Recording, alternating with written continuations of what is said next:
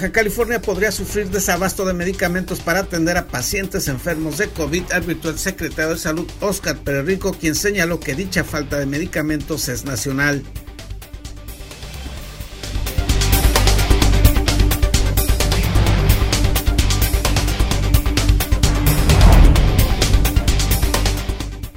Ensenada se mantendrá en el color naranja epidemiológico a pesar del incremento de los contagios de COVID-19, pero se reforzarán operativos de inspección y vigilancia en los establecimientos y lugares públicos. Asimismo, se realizarán filtros aleatorios por la Policía Municipal que invitará a los ciudadanos que no lo hagan a utilizar el cubrebocas.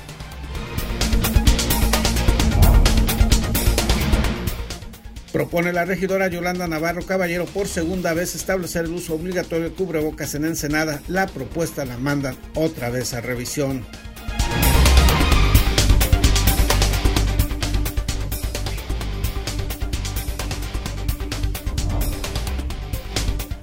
Mario Escobedo Cariñán, secretario de Economía Sustentable y Turismo de Baja California, desistió en sus aspiraciones de candidato a gobernador a favor de Armando Ayala Robles, otro de los cinco aspirantes a esa postulación.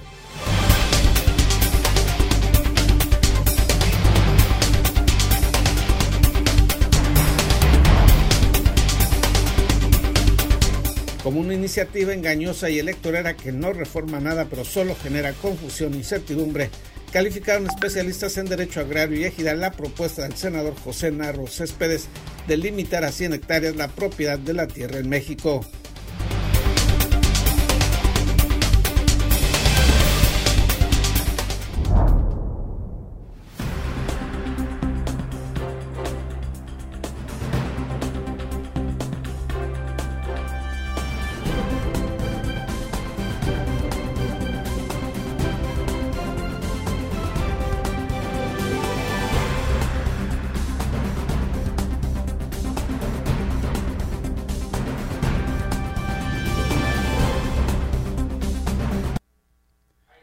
Bienvenidos a Zona Periodística de este jueves 3 de diciembre de 2020. Este noticiario es una coproducción del periódico El Vigía, Canal 66 de Mexicali y en La Mira TV. Preocupación entre las autoridades de salud pública de Baja California por el desabasto de medicamentos para pacientes COVID. Esto quiere decir que si usted o algún familiar suyo se contagia de este coronavirus, posiblemente podrían hospitalizarlo pero no recibiría las medicinas necesarias al respecto. El reporte con nuestros compañeros de la jornada Baja California. Para el mes de diciembre se espera un desabasto de medicamentos en los hospitales públicos de Baja California debido a que no existen farmacéuticas que puedan surtir los insumos utilizados para tratar a pacientes positivos con COVID-19. Así lo informó el secretario de Salud en el estado, Alonso Pérez Rico, y dijo que están en la búsqueda de empresas farmacéuticas que tengan la capacidad de distribuir medicamentos, asegurando que el desabasto existe a nivel nacional y no es por falta de recurso económico del gobierno estatal. El tema ahorita son los medicamentos y vamos a aprovechar ahorita muy importante proveedores de rocuronio, vercuronio, cisatracurio, relajantes musculares, midazolam de 50 miligramos, propofol, dexmetomidina. Pues nomás tú lo puedes pronunciar todos esos, si, Si alguno de ustedes este, tiene medicamento, ocupamos como 10 mil ámpulas por semana. A ver, repítelos, ¿cuáles son? ¿De qué? A ver rocuronio, vercuronio, cetracurio, dexmetomidina, propofol, midazolam de 50 miligramos. Cualquiera, son, son los medicamentos que ocupamos. Yo estoy tratando de aprenderme el primero que me dijiste ahorita. Entonces necesito mucho tiempo. Son los medicamentos que ocupamos para sedar a los pacientes, mantenerlos intubados. Este, hay un desabasto, es obvio, y cada vez tenemos más pacientes, pues cada vez requerimos más. Cada uno de esos ocupamos como 30 a 35 ámpulas por día por paciente y tenemos cerca de 200 pacientes. Entonces, si hay alguno de ustedes que, quiera vendernos, por favor pónganse en contacto con, con, su servidor y les vamos a comprar. En promedio, un paciente intubado al sector salud cuesta alrededor de 45 mil pesos y se le tienen que aplicar medicamento relajante para continuar los procesos médicos. Pérez Rico informó que en promedio cada ámpula cuesta 400 pesos y se tienen que aplicar hasta 30 ámpulas por paciente, por lo que el sector salud únicamente de relajantes musculares tiene que derogar en promedio 12 mil pesos. Comentó que ante el escenario de diciembre en el que posiblemente se saturen los hospitales públicos, Se busca también la posibilidad de rentar equipos para atender la demanda. Detalló que se comprarán respiradores de alto flujo de aire, que una vez que el paciente requiera mayor oxígeno que le proporciona los tanques de oxígeno, los pacientes se les aplicarán máquinas de alto flujo de oxígeno antes de la medida extrema de intubación. Ahorita todavía tenemos un stock, vamos a precisamente ver cuáles son, ahorita reparar los que no tenemos fuera, eh, tenemos como 15 fuera de servicio, los vamos a reparar. Eh, ahorita lo que andamos procurando son máquinas o no son ventiladores formalmente, son máquinas de alto flujo se llaman. Eh, si por ejemplo un tanque de oxígeno te puede pasar de 10 a 15 litros, es lo máximo que te puede pasar, las máquinas de alto flujo que no son ventiladores los marcos de alto flujo te manejan hasta 50 litros por minuto. ¿Con qué objetivo? Para que no lleguen precisamente a tubo. Ahorita andamos procurando eso, nos vamos a procurar como 30 máquinas de esas para que precisamente evitar que lleguen a tubos. Pero tengan la certeza de que si Dios no lo quiera, este, se empiezan a llenar los hospitales y todos entubados, tenemos que rentar ventiladores, los tenemos que rentar y si los tenemos que comprar, los tenemos que comprar. Ahorita estamos buscando la proveeduría durante la transmisión en vivo diaria del gobernador Jaime Bonilla en la que se informa el panorama de la pandemia. Indicaron que en Baja California se tiene un registro de 4.304 personas que fallecieron en el estado a causa del COVID-19, de las cuales en Mexicali se registraron 1.790, en Tijuana 1.838, en Ensenada 490, en Tecate 138, en Playas de Rosarito 125, en San Quintín Vicente Guerrero 21 y 12 en San Felipe. Asimismo, se aumentó el número de pacientes que dieron positivo al virus, con 26.141 casos positivos, de los cuales 11.437 ocurrieron en Mexicali, 8.469 en Tijuana, 3.646 en Ensenada, 853 en Tecate, 909 en San Quintín Vicente Guerrero, 356 en San Felipe y 471 en Playas de Rosarito. Los hospitales públicos tienen una ocupación del 55% mientras que los hospitales del IMSS tienen una ocupación de hasta el 80%. Baja California se encuentra en semáforo color naranja del COVID-19 y será el jueves cuando se anuncie si hay un cambio de coloración a rojo a partir de la siguiente semana del 7 al 14 de diciembre. Informó Ana Lilia.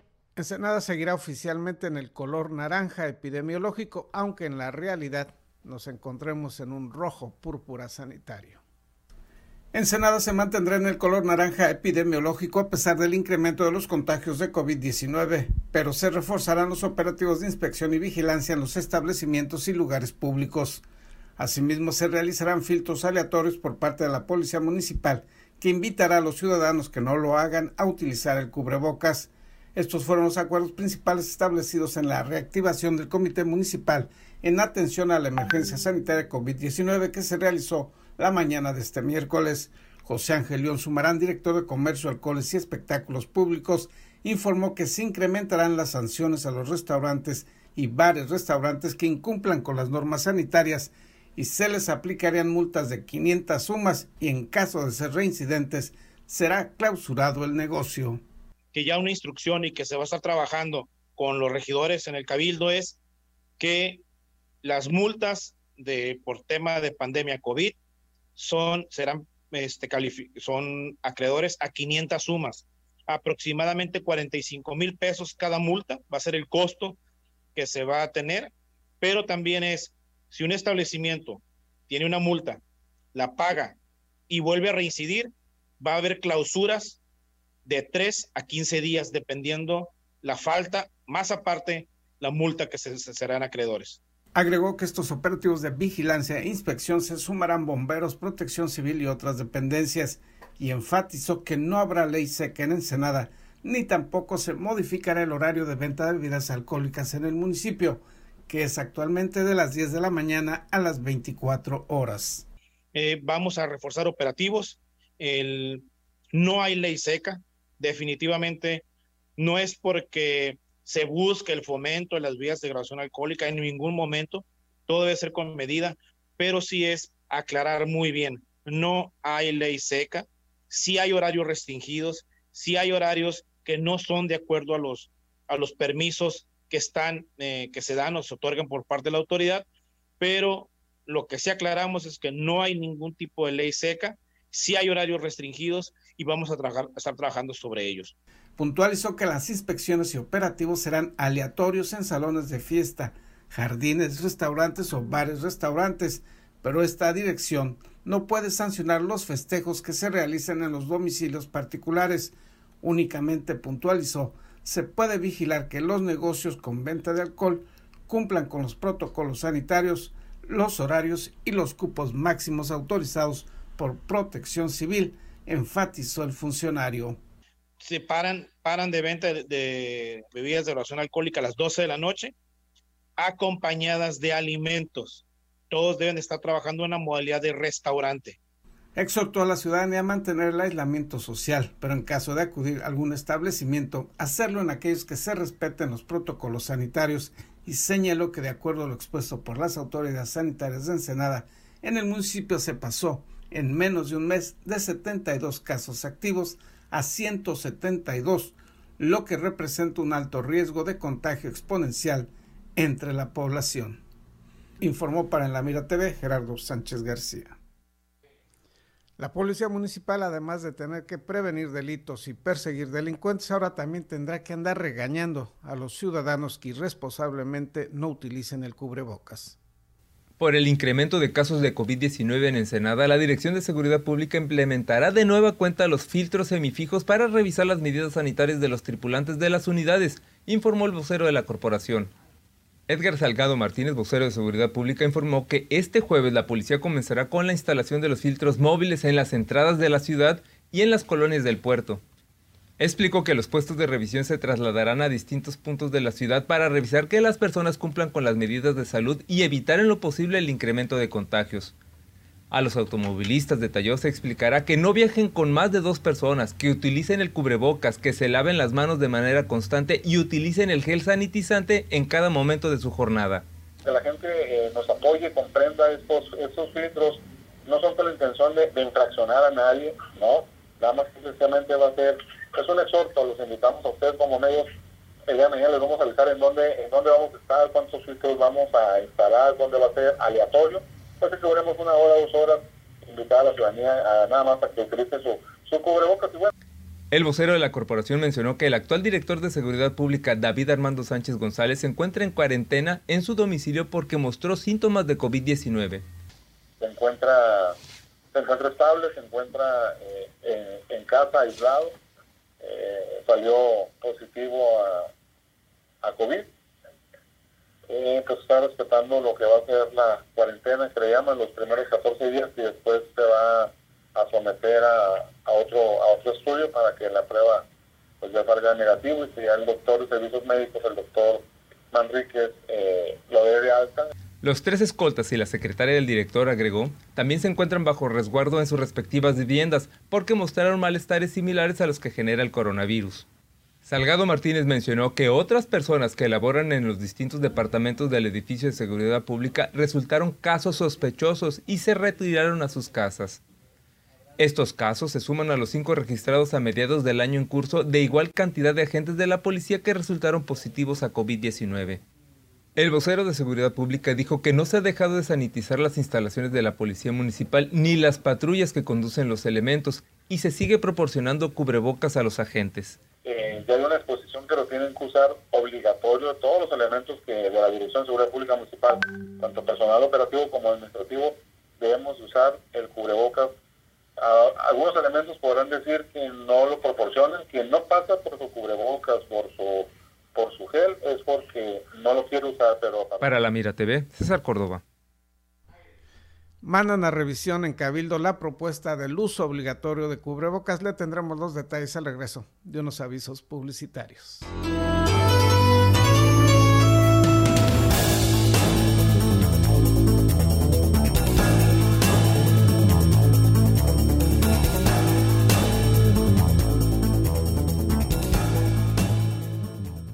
En Daymark Clínica de Ojos ofrecemos un servicio integral a cargo de profesionales expertos en la salud visual. Cuidamos la salud de tus ojos con equipo oftalmológico de última generación, cirugías, tomografías, tratamientos y servicios de óptica. Además, contamos con productos de alta calidad y como siempre, un excelente trato. Acuda a cualquiera de nuestras dos sucursales y confía en la salud de tus ojos en nuestros profesionales. Ofrecemos un amplio surtido de lentes con gran variedad de modelos y tamaños para todas las edades. Daymark, una mejor vista para una mejor vida. Conseguiste esa cita o reunión que tanto deseabas y quieres que todo salga perfecto. Sin embargo, suelen ocurrir muchas situaciones bochornosas que puedes evitar con simples soluciones. Una de las peores es ensuciar tu ropa con la comida.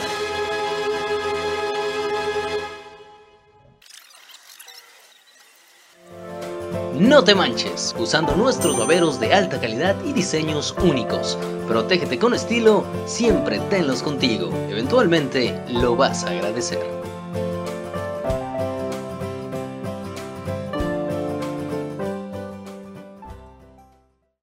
Sin rodeos. El COVID existe. El COVID cuesta. El COVID duele. El COVID mata. Sin excusas, protégete del COVID. Cubre bocas, sana distancia, lávate las manos. Campaña unificada para crear conciencia.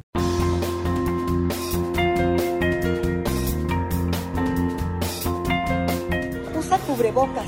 Puede salvar tu vida, la de tu familia y la de todos.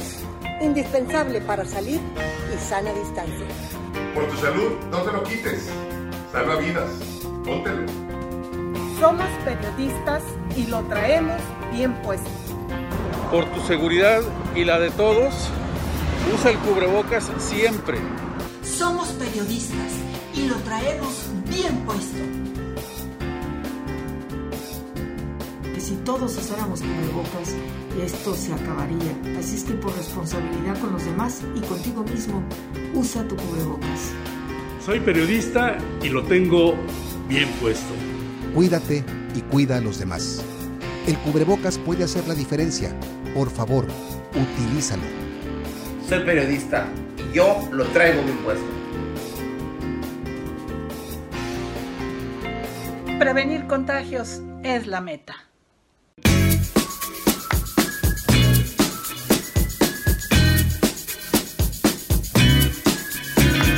Porque recordar es volver a vivir. En imaginarte te podemos ayudar. No dejes que tus memorias se pierdan y deja que trasciendan en el tiempo. Ofrecemos el servicio de transfer de audio y video de distintos formatos a archivos digitales. Búscanos en Facebook o llámanos.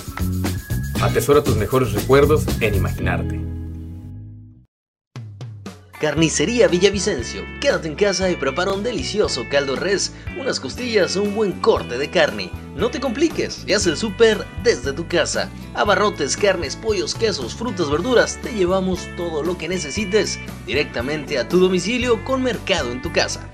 Contáctanos por Facebook y a los teléfonos 646-273-2036 y conoce nuestras promociones. Carnicería Villavicencio, lo mejor de la región a la puerta de tu casa. Hola, soy Gerardo Sánchez García y te invito a ver en La Mira TV, la plataforma digital de Ensenada. Síguenos a través de nuestras redes sociales.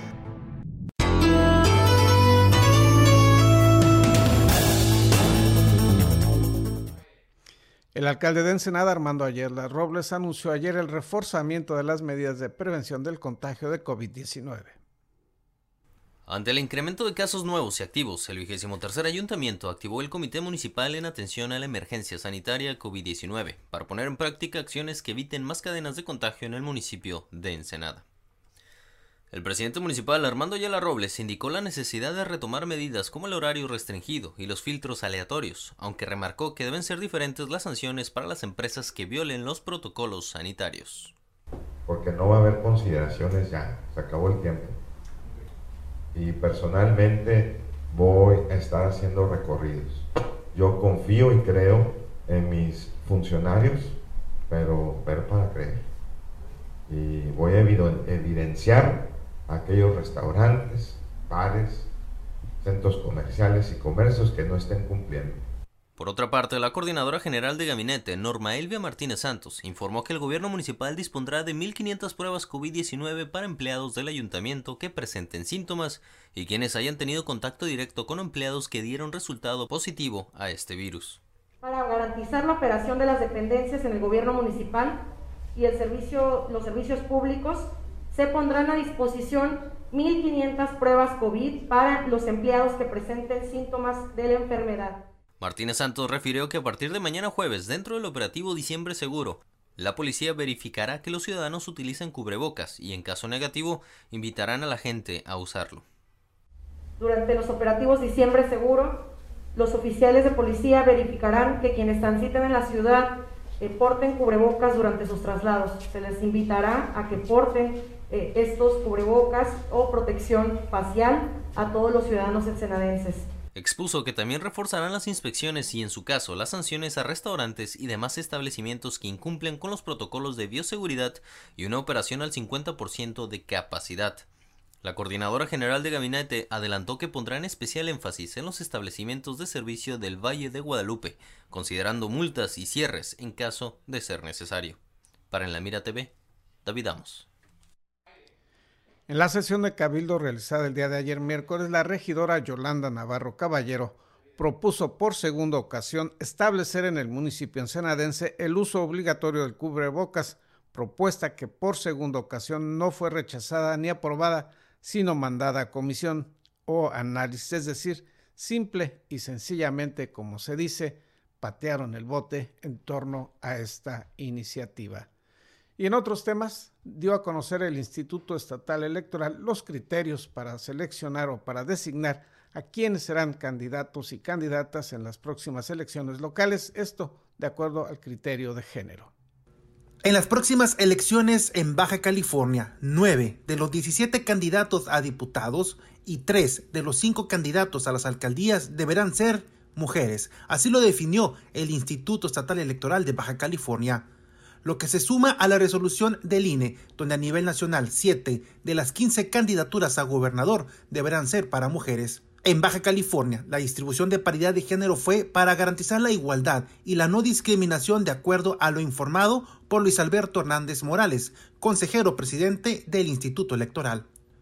En el caso de candidatos a diputados, si el propietario es hombre, la suplente deberá ser mujer.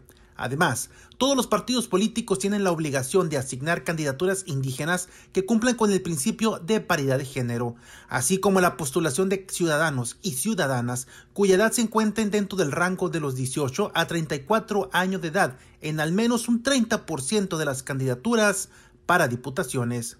También se aprobó que los plazos de las precampañas para las elecciones de gubernatura serán del próximo 23 de diciembre al 31 de enero del próximo año y para la elección de diputaciones y ayuntamientos será del 2 al 31 de enero del 2021. Cabe recordar que las próximas elecciones en Baja California son el 6 de junio del 2021. En contacto informan Israel González Cano y Gerson Martínez, Canal de las Noticias. Legisladores patito hacen leyes patito. Le hablaremos al respecto después de una pausa publicitaria.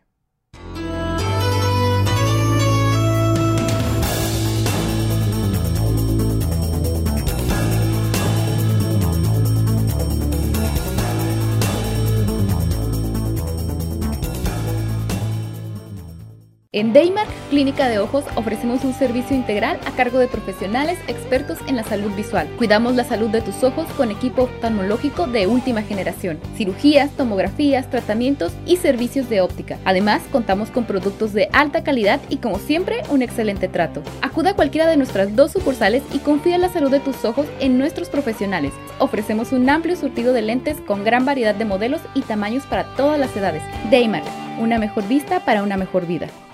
Sin rodeos. El COVID existe. El COVID cuesta. El COVID duele. El COVID mata. Sin excusas, protégete del COVID. Cubre bocas, sana distancia, lávate las manos. Campaña unificada para crear conciencia. ¿Conseguiste esa cita o reunión que tanto deseabas y quieres que todo salga perfecto? Sin embargo, suelen ocurrir muchas situaciones bochornosas que puedes evitar con simples soluciones. Una de las peores es ensuciar tu ropa con la comida.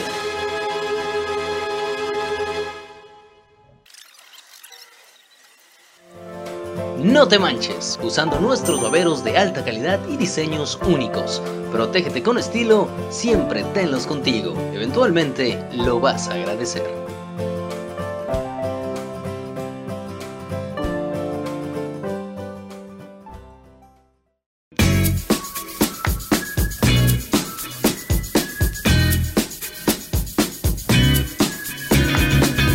Recordar es volver a vivir. En imaginarte te podemos ayudar. No dejes que tus memorias se pierdan y deja que trasciendan en el tiempo. Ofrecemos el servicio de transfer de audio y video de distintos formatos a archivos digitales. Búscanos en Facebook o llámanos. Atesora tus mejores recuerdos en imaginarte. Carnicería Villavicencio. Quédate en casa y prepara un delicioso caldo res, unas costillas o un buen corte de carne. No te compliques y haz el súper desde tu casa. Abarrotes, carnes, pollos, quesos, frutas, verduras, te llevamos todo lo que necesites directamente a tu domicilio con mercado en tu casa. Contáctanos por Facebook y a los teléfonos 646-273-2036 y conoce nuestras promociones. Carnicería Villavicencio, lo mejor de la región a la puerta de tu casa.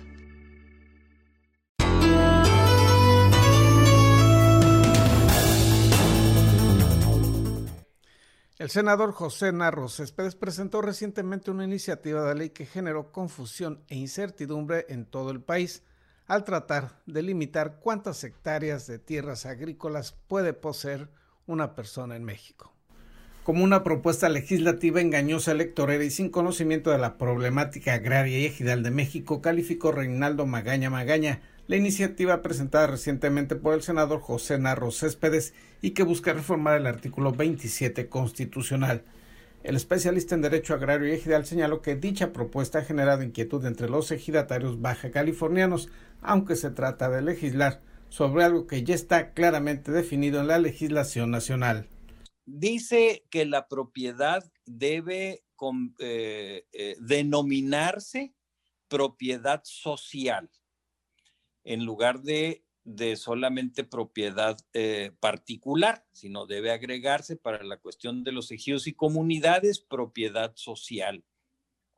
Y por otra parte, eh, en lo fundamental de la propuesta legislativa, la limitación de la cantidad de superficie, lo cual eso verdaderamente fue una explosión pero desde mi punto de vista, eh, pues es, es, una, es una confusión que se está generando contra quien, quien lee sobre esa propuesta y la verdad me parece que se está utilizando un esfuerzo legislativo para que no produzca absolutamente ningún efecto.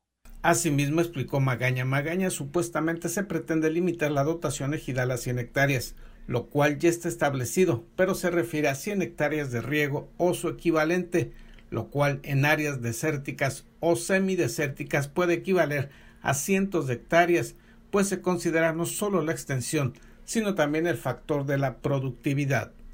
En lo primero, a donde se propone la, bueno, ya se, se, aprueba la denominación de propiedad social, la verdad es que eso ya existe en la ley. Eh, eh, eh, todas las propiedades ejidales son propiedad social, las parcelas son inembargables, el uso común tiene una protección especial las tierras de uso común y son inembargables. La zona urbana ejidal tiene protección especial, es inembargable, igual que las parcelas con destino específico, la de la mujer, la de la, escolar para la educación y la de la juventud en cada uno de los ríos. Todas esas tienen protección especial.